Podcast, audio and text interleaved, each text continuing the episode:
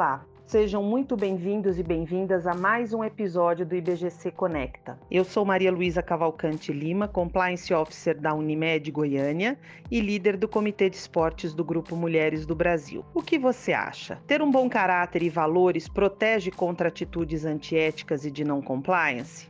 É com essa reflexão que introduzimos o nosso assunto de hoje. Na prática, estamos falando de ética comportamental, que nada mais é do que a forma como nos comportamos frente a dilemas éticos no dia a dia. Trata-se de olharmos para a ética empresarial, para as pressões sofridas em nossas organizações e o seu impacto direto na efetividade do compliance empresarial. Só assim é possível traçar estratégias de prevenção da cegueira ética, tanto no âmbito pessoal quanto no organizacional e ainda repensar o sistema de valores que é capaz de despertar o melhor dos colaboradores e nortear os seus comportamentos dentro e fora da organização, além de contribuir para criar um ambiente inclusivo, auxiliando os programas de diversidade e inclusão. Para falar desse assunto tão importante, conversamos agora com a professora Angela Donadio, que é consultora e professora em governança corporativa, compliance e diversidade. É fundadora da Virtues Company, consultoria educação executiva, professora do IBGC e FGV, além de doutora pela USP e visiting researcher pela Harvard Law School. Oi, Ângela. É um prazer ter você aqui conosco no IBGC Conecta. É um prazer falar com todos vocês, amigas e amigos do IBGC. É, e com você, Maria Luísa, minha colega de IBGC e de Mulheres do Brasil, sobre um tema tão importante para o nosso dia a dia e para o dia a dia das nossas empresas. Que bom, que bom ter você aqui com a gente. Começando, Ângela, falando especificamente sobre a questão da educação e da formação de caráter, principalmente em tempos tão importantes como hoje, eu queria saber de você se ter um bom caráter e valores protege contra atitudes antiéticas e de não compliance. É, ótima pergunta, Maria Luísa. É, em geral, as pessoas têm essa percepção, né, de que pessoas como nós, que têm bom caráter, boa formação, estamos protegidas contra atitudes antiéticas. É, também nós achamos que um dilema ético vai ser apresentado à nossa frente co como é apresentado nas aulas de ética, né? É, aqueles dilemas tradicionais do naufrágio, da empresa pré-falimentar, quem você salva, quem você demite, enfim. Mas esses são, na verdade, dois grandes erros que são apontados por centenas de pesquisas da, da, do campo da ética comportamental. Né? É, na nossa estrada, no nosso dia a dia, a gente não tem um outdoor com muitos letreiros indicando: olha, você vai ter um dilema ético, é, se prepare, decida racionalmente. Na verdade, isso é muito difícil de acontecer. É, e eu vou usar um, um exemplo de um experimento que ilustra bem essa questão. Dois pesquisadores selecionaram um grupo de seminaristas e pediram para eles é, ministrar uma palestra sobre a parábola do bom samaritano, na qual, ah, acredito que muitos de vocês devem saber, mas há um homem caído no meio da estrada precisando de ajuda, doente, machucado, precisando de ajuda, e pedindo para as pessoas pararem e ajudá-lo. Para metade do grupo, os pesquisadores disseram: olha, vocês vão ter uma hora de preparo e vão ao prédio ao, la ao lado para é, ministrar essa palestra. Só que no percurso havia um homem caído. É claro que ele é, era um ator, mas os seminaristas não sabiam disso, né? E a ideia era ver quantos dos seminaristas que paravam para ajudá-lo. Bom, na prática, é, nesse grupo, 100% deles parou para ajudar o homem caído. Afinal de contas, eles estavam né, se preparando justamente para uma palestra do bom, seminari do, do bom samaritano. Uh, Para outra metade do grupo, uh, depois de meia hora de preparo, os uh, pesquisadores disseram: olha, vocês, nós tivemos uma mudança de planos, vocês precisam se dirigir imediatamente para o prédio ao lado para ministrar a palestra, ou vocês vão perder a oportunidade. Bom, desse grupo, ah, peço que vocês que estão nos ouvindo, você, Malu, é, quantos vocês acham que, quantos por cento parou e quantos ignorou, é, quantos ignoraram a, a, pessoa, o homem caído? Ah, não sei te dizer. Eu arriscaria aí uns, uns 30%. É, na prática, 10% apenas parou para ajudar. 90% dos seminaristas ignoraram quando, tive, quando tinham a pressão do tempo. Inclusive, alguns deles até tropeçaram no homem é, caído pedindo ajuda no meio do caminho. Esse é um exemplo muito, muito singelo é, e muito forte de como nossos bons valores não nos protegem contra decisões antiéticas e que nós não conseguimos decidir racionalmente na grande maioria das vezes em que um dilema ético nos é apresentado. Esse é um exemplo que mostra o, um dos fatores de pressão que nós sofremos, dentre diversos outros, é, que aqui não, não, nós não temos tempo para isso, mas dentre diversos fatores, o tempo é um elemento de pressão muito grande. A falta dele não nos permite refletir sobre as consequências éticas dos nossos atos. Além disso, algumas rotinas é, rotinas empresariais, por exemplo, é, também nos tornam eticamente cegos. Nós acabamos não percebendo muitas coisas, acabamos não nos questionando muitas coisas porque simplesmente sempre foi feito daquela forma. Então, há uma normalização, né? Há uma normalização é, da propina, por exemplo, né, em muitas empresas, muitos setores, há uma normalização da rachadinha, há uma normalização do racismo estrutural. O professor Silvio Almeida fala sobre essa normalização também é, quanto à questão uh, de raça, né? É, então isso traz, dentre outros riscos grandes, riscos reputacionais, riscos para a marca, enfim. O que é importante ressaltar é, em relação a isso, que eu gostaria de deixar para reflexão, é que as nossas lideranças estabeleçam, por exemplo, metas realistas para os seus colaboradores, que elas foquem nos valores né, da, da sua organização, que cada decisão tomada tenha um questionamento do tipo: poxa, será que essa decisão é uma boa decisão do ponto de vista ético?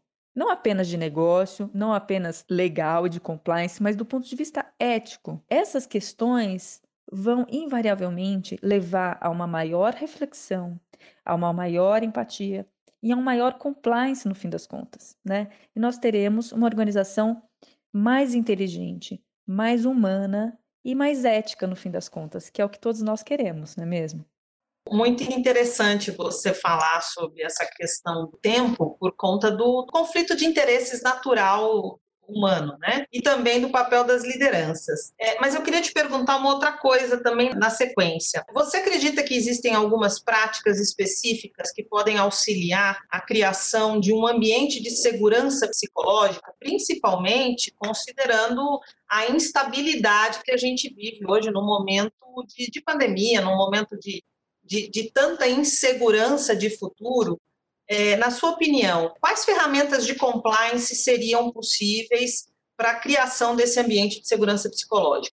Você falou né, de algumas questões como compliance, como outras ferramentas, a gente pode citar aqui, gestão de riscos, controles internos, canais de denúncia. Essas são questões extremamente importantes e que devem receber bastante investimento e bastante poder político dentro das empresas, né? principalmente em tempos de crise como o atual. E muitas empresas, ao contrário, têm desinvestido, né? o que, na minha opinião, é uma bomba relógio. O papel do compliance é muito importante, mas ele é limitado, né? porque se a gente gente, por exemplo, tiver uma liderança abusiva, ou uma liderança autoritária, ou uma liderança autocrática, a gente pode ter uma regra lá, X, não pise na grama, e se você tiver um chefe que vai, né, falar, olha, você vai ter que entrar, a pessoa entra plantando bananeira. E a gente sabe que é impossível para o compliance regrar tudo, a gente sabe que é impossível para o direito, regulamentar tudo, mas a gente sabe também que o papel das lideranças é um elemento chave, é uma camada de pressão muito, muito forte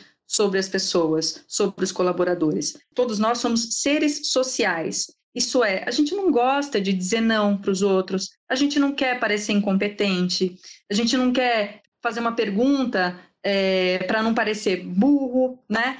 Então a gente está sempre querendo agradar. Dizer não para alguém, falar, olha, não vou fazer tal coisa, ou não acho certo isso, é muito difícil para a gente como seres sociais. Então, não adianta a gente ter uma super área de compliance, um canal de denúncias maravilhoso, super controles internos lindos, é, se a gente tem um ambiente com lideranças autoritárias que estimulam o estresse e o medo. E isso que a gente chama de cultura tóxica. isso interfere na criatividade, na inovação, na inclusão. Quem é que consegue ser criativo e inovador no ambiente de medo? Né? E você está falando aí agora nesse, nesse momento de pandemia, né? É, todos estamos com medo. É, o natural é estar com medo, né? Então o papel das lideranças é ainda mais importante para fazer com que as empresas tenham uma cultura positiva, um ambiente positivo. Eu gosto bastante de dizer que um ambiente com emoções negativas, como medo, estresse, contamina, e um ambiente positivo de segurança psicológica contagia as pessoas. Aproveitando aí tempos de Covid, né? Tem um exemplo sobre uma pesquisa de uma colega de Harvard que investigou erros médicos, né? Erros que acontecem nos hospitais. É, e a relação dos erros com o ambiente positivo das equipes. Então, se havia uma relação positiva na equipe, de respeito, confiança mútua, etc., a hipótese da pesquisadora é que haveria menos erros. Só que ela fez uma varredura em diversos hospitais. O que ela achou foi surpreendente. Ela viu que melhor, se era melhor a relação da equipe, com respeito, confiança, etc., havia mais erros médicos o número de erros médicos era bem maior. E ela ficou surpresa, claro, né? Decidiu investigar mais. O que ela achou no final das contas, o que ela encontrou, foi que as melhores equipes não cometiam mais erros, elas reportavam mais erros. É, na verdade, as outras equipes dos outros hospitais cometiam muito mais erros, mas eles não reportavam esses erros, eles escondiam isso, eles não tinham coragem de falar sobre isso e eles não aprendiam com isso. Então, a grande a, a chave, principalmente para esse período de crise e o pós-crise, é nós fomentarmos organizações inteligentes, organizações que possam aprender com os erros. E as lideranças têm um papel chave nisso, para que o erro não seja omitido, ignorado, colocado para debaixo do pano, para que as pessoas consigam se, se sentir à vontade e se sentir seguras para poder reportar né, o que acontece, para poder dizer efetivamente o que elas pensam, que efetivamente é o que é uma organização inclusiva. Infelizmente a gente já está terminando aqui, mas queria te fazer mais uma pergunta. Como lidar com a normalização das atitudes antiéticas? Como materializar isso das empresas? Né? De que forma as empresas podem evoluir nesse sentido?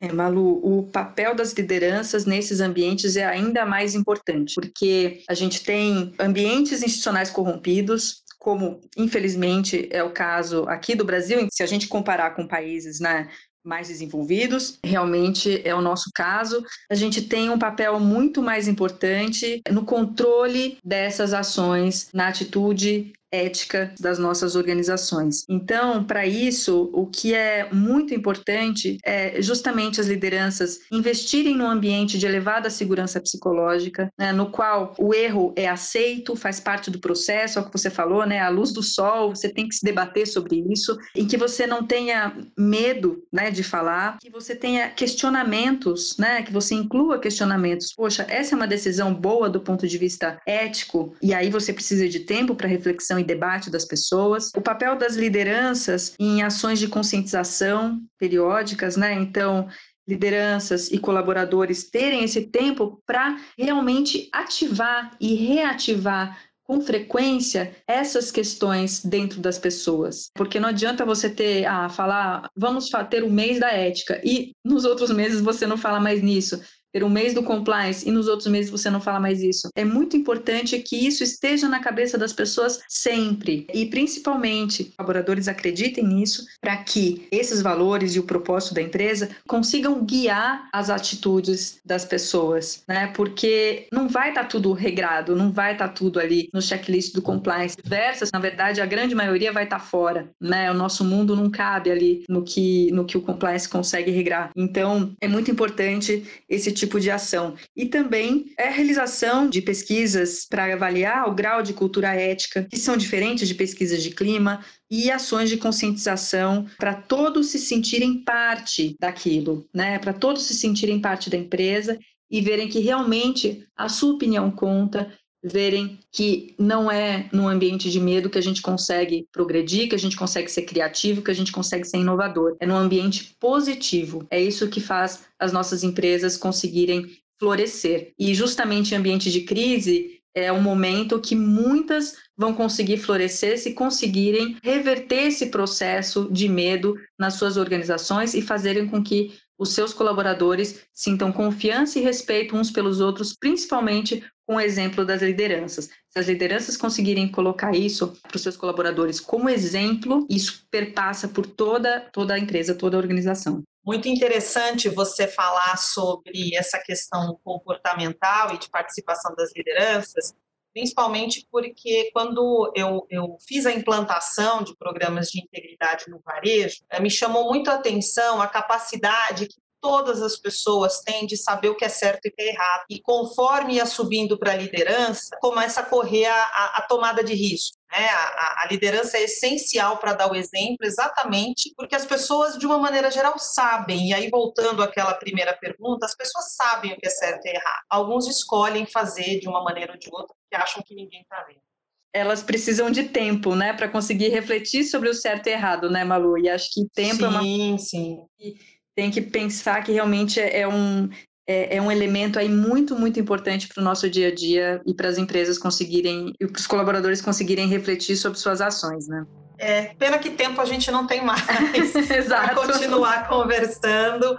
Muito obrigada pela sua disponibilidade. Adoro ouvir você falando e espero que a gente tenha outras oportunidades em breve. Obrigada, viu? Muito obrigada. Eu que agradeço, Malu. Muito obrigada a você, obrigada a todos do IBGC. Um abraço. Como vocês viram, a transparência e o compliance são fundamentais para o desenvolvimento de uma boa governança corporativa. Caso queiram conhecer ainda mais sobre governança corporativa, confira no site do IBGC nossos cursos online. Acompanhe o IBGC nas redes sociais e fique por dentro da nossa programação. Dúvidas e sugestões podem ser enviadas para comunicação@ibgc.org.br Comunicação sem cedilha e sem. O IBGC Conecta fica por aqui. Até nosso próximo.